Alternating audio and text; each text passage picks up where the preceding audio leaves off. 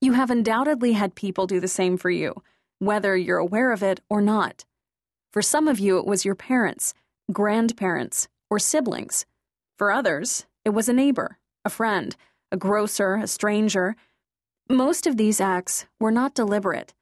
They were subtle accidents of nature committed by people who, in all likeliness, were not conscious of what they were doing and were ignorant of the impression they'd left. You've surely thought about these people. Every once in a while, they appear in your mind.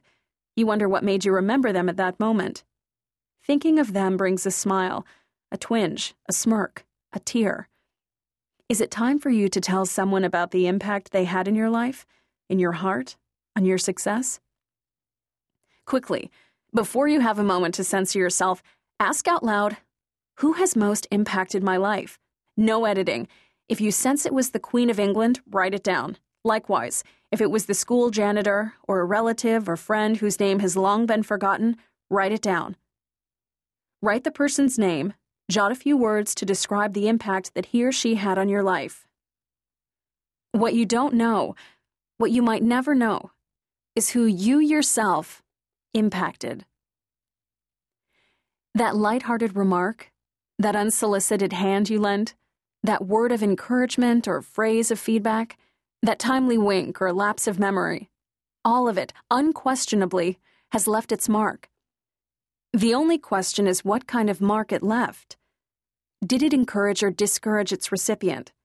Did it pick someone up or, quite unintentionally, put someone down? Did it raise the stakes or lower the bar?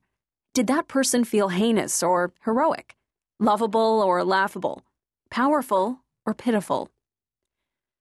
Although it is impossible to predetermine precisely how any individual will react to you or your actions, there are some things in the impact department that are well within your accountability range. Know your intention. It is the intentions behind your actions, rather than the actions themselves, that are most significant. Your intentions will linger long after you are gone.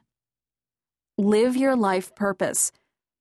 Anything you do that is in accordance with that which you came here to do will be passionate, positive, productive, and practical.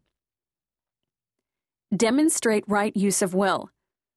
What separates you from lower life forms is your ability to reason and make choices, so make good ones. Err on the side of love. Always. Love yourself first, and all else will harmoniously flow. While you may come to the end of your life with a few regrets, the way you treated others will not be one of them. I learned some of these rules from someone I met through business and who has, over the course of a few decades, become my best friend and colleague. Chuck Shelton is one of a handful of elite members of the Highly Functional Family Society. He is also the first and only member of that club whom I have ever personally met. Chuck and his family are the poster people for healthy, loving and nurturing families. While I did indeed ask them to adopt me, I was told that they do not have honorary family memberships, and I am too old to be adopted anyway. Oh well, it was worth asking, right? I could go on at length about Chuck's career success and leadership development, about the profound influence his book has had on diversity in this country, or about the extraordinary commitment he has to God all that, however, would be eclipsed by the emotional and spiritual impact he has on everyone who knows him or who has experienced him vicariously through his work. Over the years, I have spent some time with Chuck's parents as well as with his wife and two children. Witnessing the relationship between all three generations has been a miracle in my life. I recall the time when his daughter Melinda was playing basketball in high school with a coach who was, on occasion, demotivating, unfair, and to say the least, not supportive. Melinda, a leader in her own right, had just about had it with his attitude. She decided that no matter what, she would resist the coach's domination. Her family stood by, supported, encouraged, and defended her. It's easy to see that the genuine love between them is the glue that keeps them strong and powerful as individuals, as well as a family unit.